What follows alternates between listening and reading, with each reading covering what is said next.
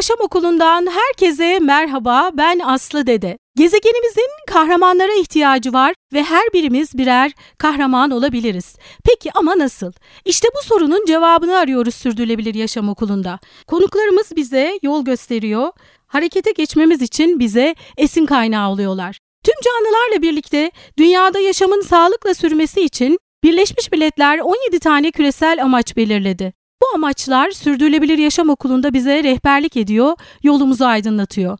Bugün çok değerli bir konuğumuz var. İstanbul Deprem Bilim Kurulu üyesi, ODTÜ öğretim üyesi Profesör Doktor Tarık Şengül bugün konuğumuz. Hoş geldiniz hocam.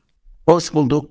Ee, çok teşekkür ediyorum. Bu yoğun programınızın içinde özellikle İstanbul Deprem Çalışma Grubu toplantıları da sanırım çok e, yoğun devam ediyor. E, bize e, zaman ayırdığınız için çok teşekkür ederiz. Ben hemen ilk sorumla e, başlamak istiyorum. E, sizin için sürdürülebilirlik nedir? Sürdürülebilir yaşam ne ifade ediyor hocam? E, ben sürdürülebilirliği üç önemli kaygı ya da yaşamın üç önemli boyutu arasında bir denge durumu olarak görüyorum. Bir yandan yani başta insanlar olmak üzere canlı varlığının, canlıların varlığının sürdürülmesi meselesi. Ama e, bunun bir parçası olarak ürettiğimiz ekonomiler ikinci bir boyut olarak sürece giriyor. Yani sonunda yani varlığımızı sürdürmenin bir aracı olarak görüyoruz ekonomik e, etkinlikleri. İşte kimi durumda bu bir ekonomik e, anlamda üretim oluyor, kimi durumda kalkınma oluyor. Ama bakıyoruz bu etkinlikler bir süre sonra tam da sürdürmek için yapılan bu etkinlikler yaşamın kendisini tehdit eder hale geliyor. Tam da bu noktada üçüncü bir kaygı geliyor ortaya. Yani bir canlı varlığının sürdürülmesi ikincisi ekonomik etkinlikler, üçüncüsü ekolojik dengelerin korunması. Çünkü biliyoruz ki o etkinlikler, ekonomik de, e, etkinlikler bir biçimde yaşamı, gezegeni ve geleceği tehdit ediyor.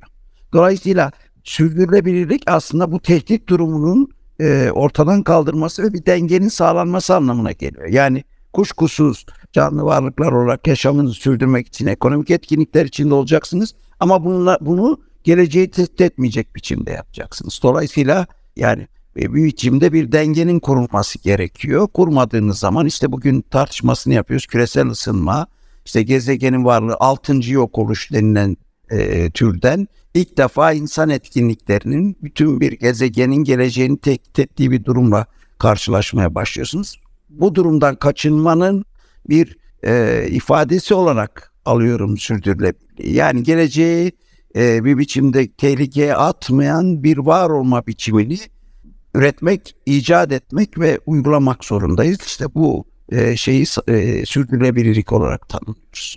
Aslında bize çok güzel yol gösteren 17 tane amaç var. Birleşmiş Milletler'in e, yol gösterdiği bize 17 tane amaç belirledi. E, bunlardan da 11 numaralı amaç sürdürülebilir şehirler ve topluluklar. Kapsamında nelerden bahsediyor hocam? Biraz e, değinir misiniz ki oradan da depreme geçeceğiz, afetlere geçeceğiz.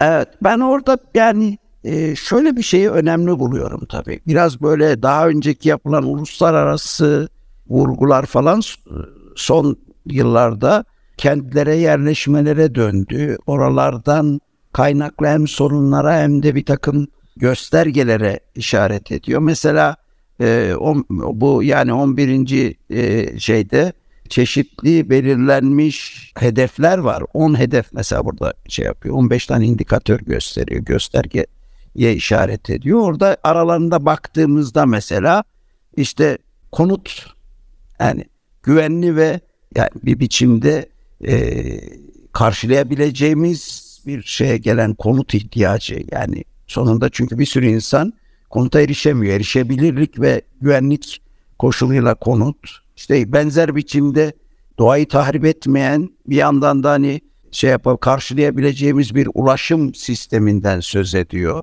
Dışlayıcı olmayan ve sürdürülebilir bir kentleşme biçiminden söz ediyor. Kültürel ve doğal değerlerin korunmasını işaret ediyor. Doğal afetlerin yarattığı olumsuzlukların en aza indirim gelmesi, en asgari indirmesinden söz ediyor. Kentlerin ve kentsel büyümenin ve kentsel aktivitelerin, etkinliklerin yaşamı tehdit, yani çevreyi tehdit etmeyecek bir olumsuzluk, yani olumsuz etkilerin en minimuma indirilmesinden söz ediyor.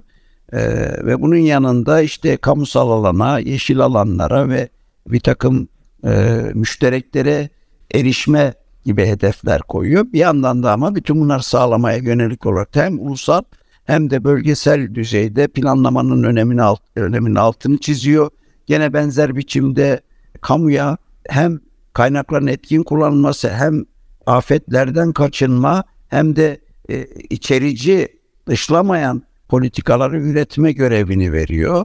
E, bunun yanında da yani özellikle dünyanın e, geride bırakılmış coğrafyaları ve ülkelerinde bu tür hem e, yapılı çevrenin hem de çevrenin üretiminde e, destekleyici bir takım e, politikalardan söz ediyor. Dolayısıyla aslında bir miktar sürdürülebilirlik büyük ölçüde yapılı çevreye, yerleşmelere, kente ve bu kentlerdeki üretilen hizmet ve etkinliklere hem bu hizmet ve etkinliklerin bir yandan insanların erişimine açık olmasına ama aynı zamanda da bunu yaparken de çevreyi, doğal değerleri, bir takım kültürel miras değerlerini tahrip etmemeyi hedef olarak koyuyor. Dolayısıyla aslında burada yani bu 11. dediğimiz şey önemli ölçüde aslında bir kentleşmeye, yapılı çevreye ve o çevre içinde üretilen yaşam biçimlerine ve içericiliğine işaret ediyor diye düşünüyorum. E, şehirleri ve insan yerleşimlerini kapsayıcı, güvenli, dayanıklı ve sürdürülebilir kılmak e, diye özetliyor aslında bir cümleyle Birleşmiş Milletler 11 nolu amacı. Peki 11 nolu amaçta dünyada karşılaştığımız ve karşılaşabileceğimiz afetler de özellikle belirtiliyor. Bu afetlere yönelik çözüm önerileri nasıl çözüm önerileri e, bize öneriyor 11 nolu amaç? Şimdi tabii e, yani Türkiye'de yakın zamanda son derece yıkıcı bir deprem yaşadık. E, geniş bir bölgeye yayılıyor. Benzer sorunları yaşaması oluş, olası devasa şehirlerden bir tanesi 16-17 milyonluk nüfusuyla, gündüz nüfusuyla yani normal olarak bunun ötesinde bir nüfusla turizmle vesaire şey yapıyor. Bir İstanbul gerçekliğimiz var. Tam da bu noktada yani e, yani ben genel olarak da şey yapıyorum ama düzenlemelerin içinde de biraz önce saydım. Mesela bölgesel ulusal ölçekte planlama dediği sürecin önemli bir özelliği bu tür bir takım e, başta deprem olmak üzere ama bunun yanında işte sel felaketleri ve diğer bir takım afetlere de işaret edebiliriz. Ama buralarda mesela e, planlamanın gerçekten varlığını haklı kılan önemli bir gerekçe. Yani bunu iyi yaparsanız e, gidip bir takım fay hatlarının üzerine e, yerleşmeleri, konutları ya da işte bir takım işletmeleri yığmazsınız. Yani planlama zaten bunun için var. Ama gördük ki Türkiye'de bu böyle olmuyor. Yani neredeyse hani bilinçli seçilmişçesine fay hatları üzerinde bir aks üzerinde 50 bine yakın 50 bin hemen altında insan öldü. Yani gerçek sayıları bilmiyoruz ama bu bir tabi burada mesela bir planlama meselesi olarak karşımıza e, birinci derecede çıkıyor ama onun ötesinde de yani diğer boyutlarıyla da yani kendisi de özel olarak buraya bir madde olarak konmuş durumda. Yani doğal afet dediğimiz afetlerin etkilerini en minimuma indirme diyor. E bu da bir biçimde bize yine afetler karşısında hazırlıklı olma. Yani bunun bir boyutu eğer mesela planlama düzeyi ki bu bir yani önceden öngören bir şey ama hala hazırda örneğin İstanbul'u alalım. Yani yani deprem gibi bir tehdit karşısında çok ciddi bir e, yapı stoku şu anda zafiyet gösteriyor. E o zaman diyor ki buradaki şey e bunları güçlendireceksin bir biçimde e, e, tarihi e, şeyini korumaya alacaksın mirasını. Burada sadece korunması gereken insan yaşamı değil aynı zamanda başta kültürel e, ve doğal miras olmak üzere yani insan dışı bir takım uygarlığı gerçekten işaretleyen oluşturan öğelerin de korunması gerekiyor toplumsalın. Yani bu çerçevede işte yani Antakya'daki felaket örneğin sadece bir insan yaşamı ya da fiziki çevrenin bir anlamda çöküşü ya da yıkımı olmadı. Aynı zamanda orada önemli bir mirası kaybettik. Yani Antakya'yı Antakya yapan bir mirası kaybettik. Dolayısıyla yani hazırlıklılık demek sadece yani depreme karşı insanların yaşamını korumak değil, onun ötesinde bir takım e, uygarlığı, uygarlık yapan e, bir takım insan dışı öğelerin de e, gerçekten korunması, güvenceye alınmasını gerektiriyor. Dolayısıyla bu yani sadece bir insan meselesinden öte bir insan meselesi değil ondan öte bir sorunla karşı karşıyayız. E, afetler karşısında diye düşünüyorum. Onun için hani bu tür bir afete yönelik stratejinin çok kapsamlı, çok boyutlu bir mesele olarak kurgulanması gerekiyor. Peki hocam e, bütünsel afet yönetimi, e, risk yönetimi e, denildiğinde ne anlamalıyız? Ya ben bunu biraz daha yani akademik yanıtlamak yerine İstanbul üzerinden yani yakın zamanda yaptığımız İstanbul Planlama Ajansı'nda yaptığımız bir çalışma ile ortaya koyduğumuz çerçeve örneğinden yola çıkarak değerlendirmek isterim. Burada yedi boyutlu bir deprem merkezli afet örgütlenmesi ya da çalışması e, geliştirdik. Ben onun bilim kurulu üyelerinden bir tanesiyim. E, kurguda da payım oldu. Bundan sonraki çalışmalarda da parçası olarak bir katkı yapacağım. Ama orada e, İPA olarak yani İstanbul Planlama Ajansı olarak e, Ekrem Bey'in çizdiği genel çerçeve ve çağrı çerçevesinde bir çalışma yürüttük. Yani o çalışmada hani bütünlüklü meselesini nasıl gördüğümüzü e, kısaca değerlendirmek isterim. İyi bir örnek olduğunu düşünüyorum başlangıç noktasında. Şimdi tabii deprem genellikle bir mühendislik meselesi olarak ele alınıyor. Ya da bir insanların yaşamını garantiye ya da güvenceye alma aksına doğru uzuyor. Bunlar önemli şeyler. Yani bu işin mühendislik boyutu jeolojisiyle, çevresiyle, inşaat mühendisliği disiplinleriyle önemli bir konu. Yani e, iyi anlamamız gerekiyor çünkü içinde bulunduğumuz koşulları özellikle fiziki koşulların e, işte fay hatlarıyla fay hatlarına yakın e, çevremizle bunların içinde o yapıların ne kadar güçlü olduğuyla ilgili bir mühendislik çalışması gerekiyor. Bu birinci boyut diyelim. İkinci bir boyutu biraz önce de konuştuk. Şimdi yani çevrenizden fay hatları geçiyor olabilir ama yani planlama ve mimari disiplin buralardan e, kaçınmanızı da sağlayabilir.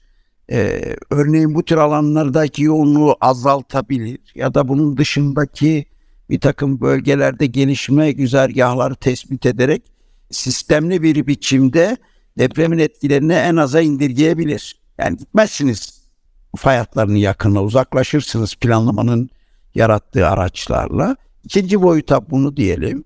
Üçüncü bir boyutta tabii bir lojistik boyutu var. Çünkü bu tür şeylerle karşılaşıyoruz. Sonunda yani öyle bir anın öncesinde deprem anında ve sonrasında lojistik yap şeyiniz, sisteminiz lojistik açıdan yani örgütlenmeniz e, son derece önemli. Yani örneğin arama kurtarma çalışmalarından toplanma alanlarına işte e, çadırlarınızın nerelerde kurulacağından insanları nasıl tahliye edeceğinize deprem anında kentte e, bir dizi çalışmanın da lojistik başlığı altında gerçekleştirmesi gerekiyor. Buna üçüncü boyut diyelim. Dördüncü boyut sağlık boyutu. Sağlık boyutunda tabii e, bir anlamda hem kurtarma faaliyetlerinin kendisi hem hastaneler ve benzer sağlık tesislerine erişim ama bir yandan da mesela sonrasında ilaç, su sanitasyonu gibi meseleler var. E, rehabilitasyon merkezleri var, sağ sağlık ekipleri var ve hatta bilinçlendirme faaliyetleri var sağlık meselesine ilişkin. Bunu bir beşinci boyut olarak koyuyoruz. Altıncı boyutta bir toplumsal boyutumuz var. Burada mesela deprem karşısında bilinçlendirmeden tutun, semt mahalle örgütlenmesine kadar bir çalışma. Örneğin İstanbul'da semt odaklı bir sivil savunma mantığını aşan bir yaklaşıma ihtiyacımız var. Bunu gündeme getirdik. Bunların üzerinde çalışıyoruz. Ee, ama aynı zamanda toplumun kendisini korumaya yönelik geliştirdiği e, bilinç ve stratejilerin geliştirilmesi, sonrasında ortaya çıkan göç sorunları, yaşanan bir takım travmalar vesairenin bir toplumsal boyutlar bu başlık altında çalışılıyor. Dolayısıyla bir altıncı başlık olarak toplumsal boyutumuz var. Yedinci boyutu da bu işin yönetsel boyutu. Yönetsel hukuki boyut dedik ona. Mesela farklı yönetim bilimleri nasıl bir işbirliği modeli içinde çalışacak İstanbul için? Çünkü sonunda bir yandan merkezi yönetim bunun önemli parçası ama e, aynı zamanda e, uluslararası ama aynı zamanda belediye birlikleri ve diğer belediyelerden gelecek desteklerin önemli olacağı, işbirliklerinin önemli olacağını varsayıyoruz. Mesela şimdi baktığımızda Maraş, Kahramanmaraş merkez deprem sonrasında İstanbul Büyükşehir Belediyesi başta olmak üzere belediyeler oraya koştular. İşte e, daha sorunlu görünüyor. AFAD'ın bir rolü var. Ama işbirliği sorunları ortaya çıktı. Koordinasyon sorunları. Şimdi bunların olmaması için yönetsel boyutu ve hatta hukuki düzenlemeleri çalışıyoruz şimdi İstanbul'da. Dolayısıyla kısaca özetlemek gerekirse yani böyle çok boyutlu, çok katmanlı ama aynı zamanda bütünleşik bir strateji bize yönetsel bir boyut veriyor, mühendislik boyutunu veriyor, şehircilik planlama boyutunu veriyor mimariyle beraber bir toplumsal boyutu veriyor, sağlık boyutunu veriyor, ekonomik boyutu veriyor ve lojistik diye bir alanda bunun parçası olarak şey yapıyor. Toplamda biz İstanbul için böyle bir çok katmanlı, çok düzeyli ama bütünleşik bir afet stratejisini, deprem stratejisini yedi boyut üzerinden tanımladık. Ben yani hani bunun e, gerçekten bir hani belli öğeleri toplum için hemen dikkat çekici olduğu için mesela mühendislik boyutu hemen şey yapıyor diyor ki ya benim yapım gerçekten ne kadar dayanıklı bunu bilmek istiyorum diyor. Dayanıklı olmadığını gördüğünde bunu nasıl güçlendiririz meselesine biraz da kendi bütçesiyle hesaplaşarak bir yanıt arıyor vesaire ve yerel yönetimlere yüzünü dönüyor. Ee, onlardan çare üretmesini istiyor. Ama karşımızda bunların çok ötesinde boyutlara sahip çok e, katmanlı, çok boyutlu ve çok aktörlü bir süreç var depremle karşı karşıya kalma riski altındaki yerleşmeler için burada İstanbul'un altını özellikle çiziyor. O zaman şu anda İstanbul üzerine çalışılıyor hocam strateji üzerine. Valla anlattım burada işte yedi boyut evet. üzerinden inanılmaz bir e, yoğun Çalışma bir faaliyeti var. sürdürüyoruz. Peki adım adım nasıl ilerlenecek? Yani böyle hani bizim kolaylıkla algılayabileceğimiz şekilde önce şu yapılacak sonra şu yapılacak diye. Tabii bunlar aslında bu dediğiniz her basamak her bölüm için adımlar atılmaya başlanacak belki eş zamanlı değil mi? E, yani şöyle burada da tabii dört tane boyut var. Yani bir yani her bir boyuttan yani mühendislik boyutunu aldığınızda örneğin dört tane bunun kendi içinde odak şey var noktası var. Bir tanesi e, belli bir zamansallığı da şey, öncesi deprem ya da risk anı ya da sonrası diyebileceğimiz bir şey içinde kurgu içinde mesela bir önleme risk azaltmaya yönelik bir çalışmalar yapılıyor. Şimdi bizim tabii en büyük odağımız bir miktar e, öncesi bir çalışma. Dolayısıyla oraya yoğunlaşıyoruz. Orada yapabileceklerimizi en etkili biçimde yapmak istiyoruz. Dolayısıyla bu aynı zamanda hazırlıklı olmaya yönelik de bir çalışma. Bu ikisi önemli. Bunlar şimdiki yoğunlaştığımız alanlar ama deprem sonrası da müdahale ve toparlanma diye bir iki tane önemli odak var. Yani iki tanesi deprem öncesine ait önleme ve risk azaltma, hazırlıklı olma. Sonra da deprem sonrasına yönelik de müdahale ve toparlanma. Şimdi bur- burada odaklandığımız boyut önleme ve risk azaltmayla hazırlıklı olma üzerinde bütün şeyimiz. Çünkü yani İstanbul için söylüyorum olası bir depremin ne zaman olacağını bilmediğimiz bir depremin öncesindeyiz. Çok hızlı bir biçimde çok sayıda yapının güçlendirilmesi, riskli olmaktan çıkartılması lazım. Ama aynı zamanda toplanma alanları, işte tahliye meselesi ama aynı zamanda riskli bir takım başka türden yapıların örneğin petrokimya tesisiniz var. Bir takım zehirli atıklar var. Ondan sonra e, güvenceye almanız gereken altyapılar var vesaire.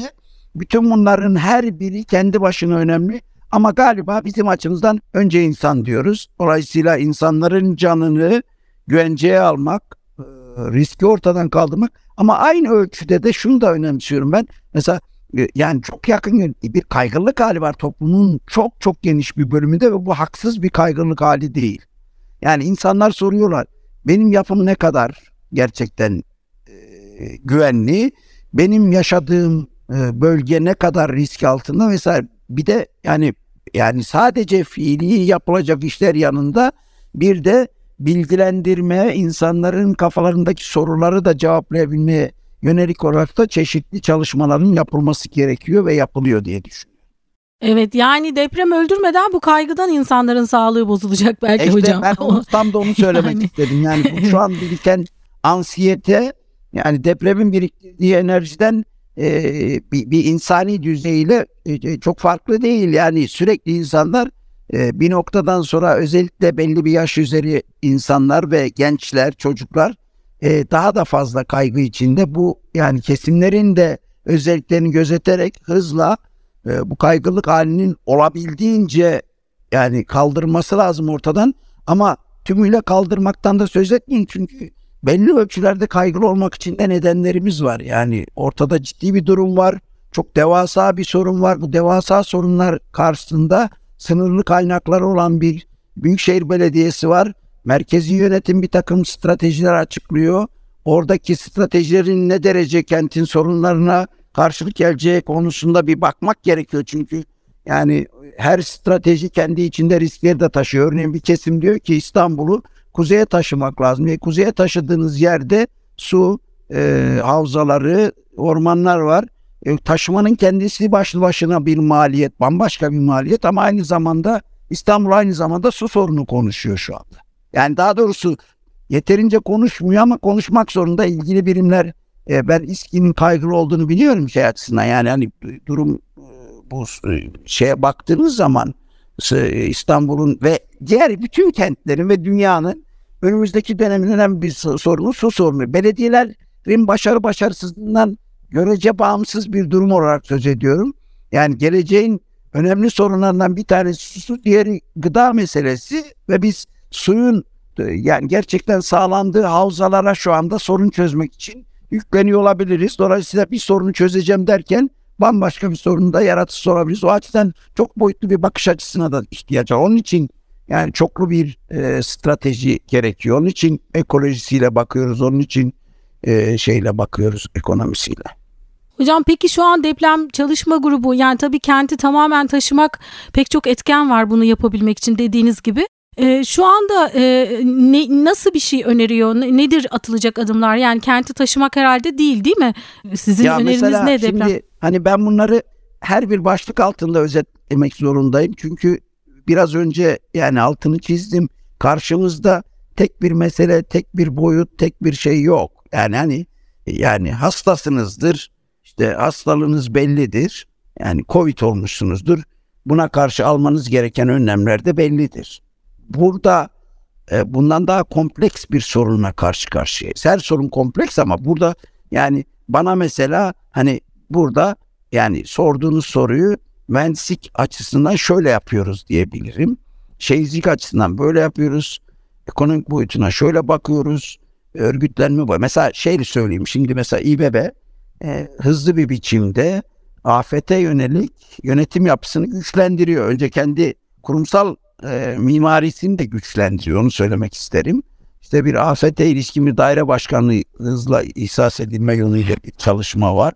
Yani AKOM yapısının daha güçlü hale getirilmesi, kurumda daha büyük bir yer tutması, aynı zamanda bütçe tutması vesaire gibi kaygılar e, la, hızla bir yeniden yapılanmaya gidiyor İBB yapısı. Aynı biçimde ama eski binalara yönelik çalışmalarda da bir hızlanma, yani bunlara yönelik yapılan şey kapsamlı hale gelmesi gibi politikalar izleniyor. Ee, şeycik birimlerimiz, planlama birimlerimiz hızla konut projelerini artırmaya yönelik çalışmalar yapıyor. Kentsel dönüşüm projelerini biraz daha hızlandırmayı. Kaynak burada sorun tabii. Niye yavaştı diyorsanız yavaş olmanın önemli bir nedeni hukuki sıkıntılar yanında. E, yani İBB'nin e, kaynaklarının çok çok ötesinde bir e, kaynağa ihtiyacımız var. Yani 115-120 e, milyarlık bir şeyden söz ediyoruz. E sadece güçlendirme gereken binaların 600-700 milyarlık bir şeye karşılık geldiği bir durumla karşı. Yani 4-5 yıllık bir bütçeyi harcadığımızda bile yani bu sorunlarla yüzleşemiyoruz. Bunun dışında sanayi binaları dışarıda atıyor. Onun için merkezi yönetimin de bu işte ciddi bir sorumluluk alması gerekir ama bunun Yani gerçekten bir kez daha altını çizmek istiyorum. Bir kamu yönetimi uzmanıyım ben aynı zamanda. Kamu yönetimi bölümü öğretim üyesiyim. Şehircilik geçmişim olmakla birlikte şu anda siyaset bilim kamu yönetimi bölümü öğretim üyesiyim. Bir kamu yönetimi perspektifinden, bir yönetim perspektifinden söylüyorum. Şu anda İstanbul'daki deprem sorunu tek bir otoritenin ne merkezden ne de yerelden yüzleşebileceği ya da çözebileceği bir sorun değil. Çok aktörlü, çok ölçekli bir stratejiye ihtiyacımız var. Ee, bir mali maliye politikasına ihtiyacımız var. Bir hukuki düzenlemeleriyle birlikte bir yönetsel sisteme ihtiyacımız var. Dolayısıyla burada hani çok hızlı davrandığımızda bile yani yaptığımız işler buzdağının görünen yüzüyle sınırlı. Karşımızda devasa bir e, metropol ve devasa bir biçimde çözülmediği için bugüne sarkmış sorunları var. Deprem bunların en önünde.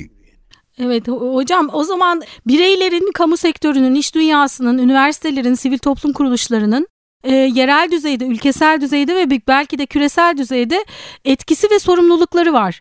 Bunların özellikle mesela bireyler olarak e, bireylerin etkisi ve sorumlulukları, e, bizi dinleyen bireyler e, ya da e, iş dünyasından dinleyenlere buradan e, bir çağrıda bulunsak e, ne isteyelim hocam, ne diyelim?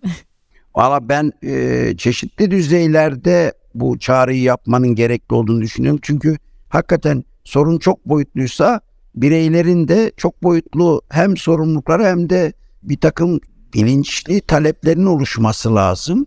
Bir kere tabii şu önemli yani en minimum düzeyde hazırlık meselesinin önemli bir parçası bilinçli bireyler, aileler, haneler öyle bir anda ve öncesinde çok yani olaya vakıf olmak, nasıl davranmak gerektiği konusunda e, bir kendilerine bir gerçekten yol haritası çizmeliler minimumda en birey birey boyutunda tek başlarına yapabilecekleri şey biraz böyle bir şey. Ama onun ötesinde bence önümüzdeki dönemdeki çağrılara kulak verip yereldeki organizasyonların parçası olmaları çok önemli.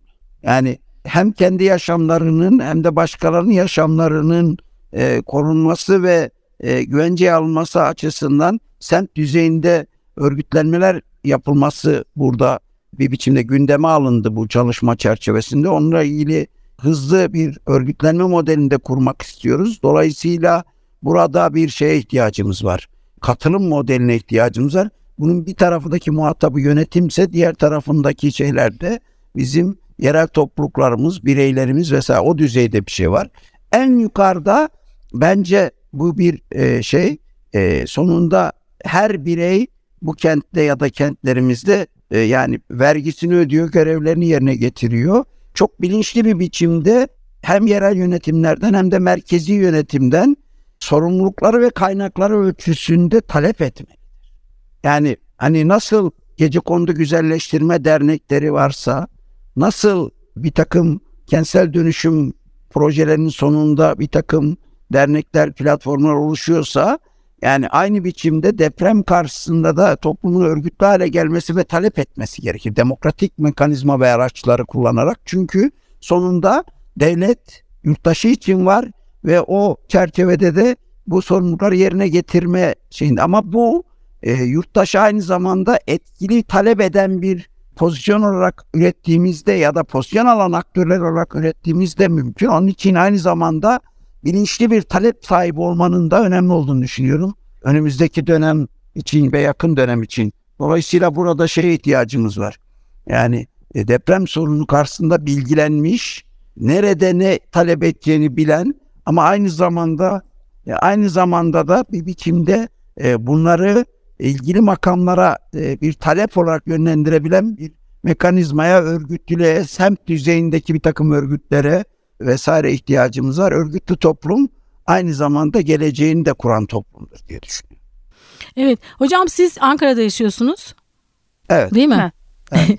Peki İstanbul'da yaşasaydınız e, Gerçi Ankara'nın da sanırım belki bir ufak da olsa e, Yo, bir deprem riski. Yani haftanın en az 2-3 gecesini İstanbul'da geçiren biriyim ben ve Florya'da kalıyorum. Buyurun. Yani e, şu an İstanbul'da yaşıyor olsaydınız, şimdi genelde e, bireyler sizin gibi değerli uzmanları, hocaları dinliyorlar ve herkes oradan süzüp kendi adımlarını atıyor, kararlarını veriyor. Şöyle bir soru sormak istiyorum size. Siz İstanbul'da yaşıyor olsaydınız, e, adım adım neler yapardınız? Yani şöyle e, biraz aslında ipucu verdiniz, bireylerin sorumluluklarından söz ettiniz. Neler yapardınız? Yani böyle bir gelişme yaşandı. Aslında biliyorduk zaten, siz zaten biliyorsunuz ama hani bir birey olarak ne yapardınız? Adım adım neler yapardınız?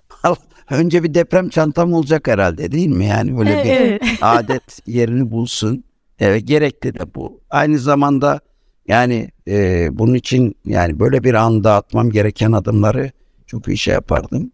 E, üçüncüsü yani bir gerçekten yaşadığım mahalle, e, semt ve konutun ne derece deprem riski altında olduğunu öğrenirdim. Şimdi İBB'nin mesela kendi birkaç tane e, bu konuda bilgi alabileceğiniz e, sitesi var. Oraya bilgilerinizi girdiğinizde belli ölçülerde size bulunduğunuz yapıyla ilgili, semtle ilgili bilgiler veriliyor. Sonra belli bir riskin üzerindeyseniz e, daha detaylı bir şey için bir takım olanaklar var. Mesela daha da ötesinde İstanbul yenileniyor gibi kentsel dönüşüme çerçeve oluşturan ve bunu yaparken bir yandan belediyenin kendisinin ama bir yandan da güvence altına aldığı bir işleyişin tanımlandığı bir takım şeyler var. Programlar var. Bunlar konusunda ilgilenirdim. Her şeyden önce o bunlar da yani talep etme ya da başvurma türü şeylerle yani pasif bir biçimde beklemezdim ama daha da önemlisi bence yani otoriteleri merkezi ve yerel düzeyde gerçekten yani bir biçimde harekete geçme konusunda da e, zorlardım. Yani talepte bulunurdum. Bunun için çok toplantılar düzenlerdim. E, bunun için sivil toplum alanında örgütlenmelerin parçası olurdum. Yani hani biraz bu işler ne kadar gücünüzü ortaya koyarsanız o kadar dikkat alınan şeyler. Siyasetin tanımında bu var.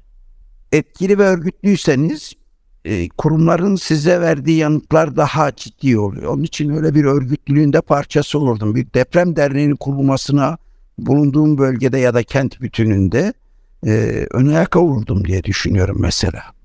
Artırabilirim bu sayıları. Yani ama bir biçimde aktif, bilinçli ve sorumluluk alan bir yurttaş olmanın ve kenttaş olmanın önemli olduğunu düşünüyorum harekete geçmemiz gerekiyor. Daha çok çalışmamız, önceliklerimizi evet, değiştirmemiz. Ama yani gelişi güzel bir hareketlilik yerine bilinçli bir harekete geçme, talep etme, gereğini yapma, sorumluluk alma gibi yani bugün alışık hale geldiğimiz daha pasif pozisyonların ötesinde bir pozisyon almadan söz ediyorum. Ee, çok çok teşekkür ediyorum hocam. Son olarak da şöyle bağlayalım istiyorum. Biz sürdürülebilirlik konuşurken aslında e, çevresel, toplumsal ve ekonomik sürdürülebilirliğin birlikte uyum içinde, denge içinde gitmesi gerektiğini hep söylüyoruz ki e, Birleşmiş Milletler'in sürdürülebilir kalkınma amaçları da bu şekilde e, organize edilmiş.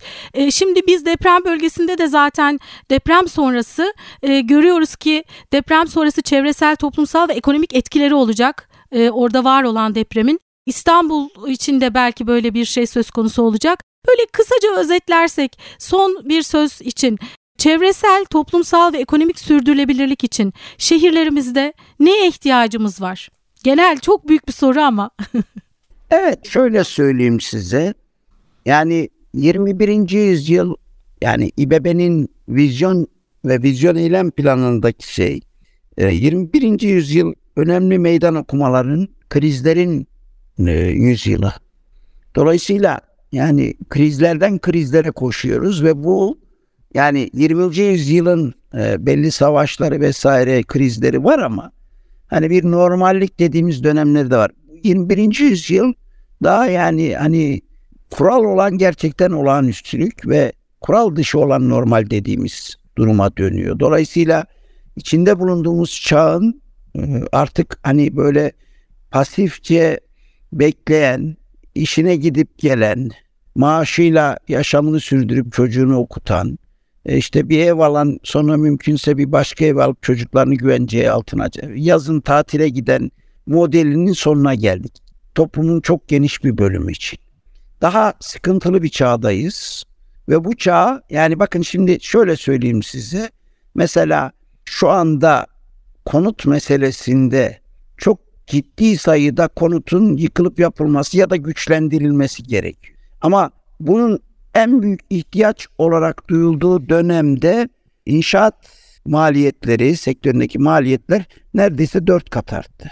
Şimdi bugün insanları dayanıklı olmayan ve artık neredeyse dokunursanız yıkılacak binalardan çıkartıp bir yere kiracı olarak taşımak isteseniz kiraların dört kat arttığı bir gene ortamdan konuşuyoruz. Dolayısıyla yani hani bir şeyler yaşamımızda kötü gidiyor da diğer alanlarda durum iyi diye bir şey yok. Genel olarak çoklu krizler çağındayız ve bu çağda geleneksel yöntemlerle bu sorunlarla baş edebileceğimiz kanaatinde değilim ben. Dolayısıyla dünyayı başka türlü düşünmenin, başka türlü yönetmenin, başka türlü yaşamanın, başka tür bir örgütlülükler modeline gitmenin, ekonomileri başka türlü kurmanın, daha mütevazı yaşam biçimlerine yönelmenin zorunlu hale geldiği ama bir o kadar da bunun için hazırlıklı olmadığımız bir dönemdeyiz. Dolayısıyla sağduyu bizi e, dünyayı başka tür yaşamaya, dünyayı başka tür tehayyül etmeye ve kurmaya davet ediyor. O sağduyunun sesini bilinçli bir biçimde dinlemeli ve örgütlü bir biçimde e, formüle etmeliyiz. Bu bireylerin tek başlarına hani hani biliyoruz ya yani yeşil yaşamak işte ne bileyim ekolojik bir şey yapar işte çöplerimizi ayrıştırıyoruz. İşte e, kirletici olmay olmuyoruz. İşte kamu ulaşımını şey yapıyoruz. Bunların hepsi son derece önemli ama bunların ötesinde bir kurguya ihtiyacımız var. Daha kolektif toplumsal kentleri yeniden kuran, toplumsallaştıran ve gerçekten yani dinamik bir kentleşme modeli ama aynı zamanda mütevazi, aynı zamanda barışçıl, aynı zamanda en sınırlı biçimde kaynak tüketen bir başka kent kurgusu bu. Bir başka toplumsallık, bir başka birey, bir başka kamu yönetimi, bir başka belediye, bir başka merkezi yönetim, bir başka yani toplum otorite ilişkisi. Bunu yapabilirsek başaracağız. Yapamazsak sıkıntılarımızın daha büyüyerek e, gerçekten daha e, kurgulanması güç bir geleceğe doğru gittiğimizden hiç şüphem yok. Yani bunu gerçekçi bir değerlendirme olarak söylüyorum ama son cümlem şu olsun. Ben insan iradesinin ve aklının yeterince yaratıcı ve yeterince ussal olduğunu düşünüyorum. Dolayısıyla buradan çıkarız ama çok büyük bir çabaya ihtiyacımız var. Çok çok teşekkür ediyorum hocam. Çok çok güzel özetlediniz. Ee, vakit ayırdığınız için, emek verdiğiniz için, hepimiz için çok değerli bir çalışmalar yapıyorsunuz. Bizler için çalıştığınız için çok çok teşekkür ediyorum size hocam. Ben teşekkür ederim. Ee, yani e, çağrımın iştenliğini hatırlatıp aynı zamanda güzel bir gelecek diliyorum. O, o içtenlik buraya ulaştı, geçti hocam. Evet çok çok teşekkür ediyorum. Özellikle bir hem şehir planlama eğitimi hem de kamu üzerine de kamu yönetimi eğitimiyle devam ettiğiniz için bütüncül bakmak da sizin için daha kolay oluyor. Çok çok teşekkürler. Bir bölümün daha sonuna geldik. Bize nasıl ulaşabilirsiniz? Sosyal medyadan Sürdürülebilir Yaşam Okulu ya da sürdürülebiliryaşamokulu.com adresinden bize ulaşmanız mümkün. Ben Aslı Dede. Bir sonraki bölümde buluşmak üzere demeden önce başta ne söylemiştik? Tüm canlılarla birlikte dünyada yaşamın sağlıkla sürmesi için gezegenimizin kahramanlara ihtiyacı var ve o kahraman sen olabilirsin. Harekete geç.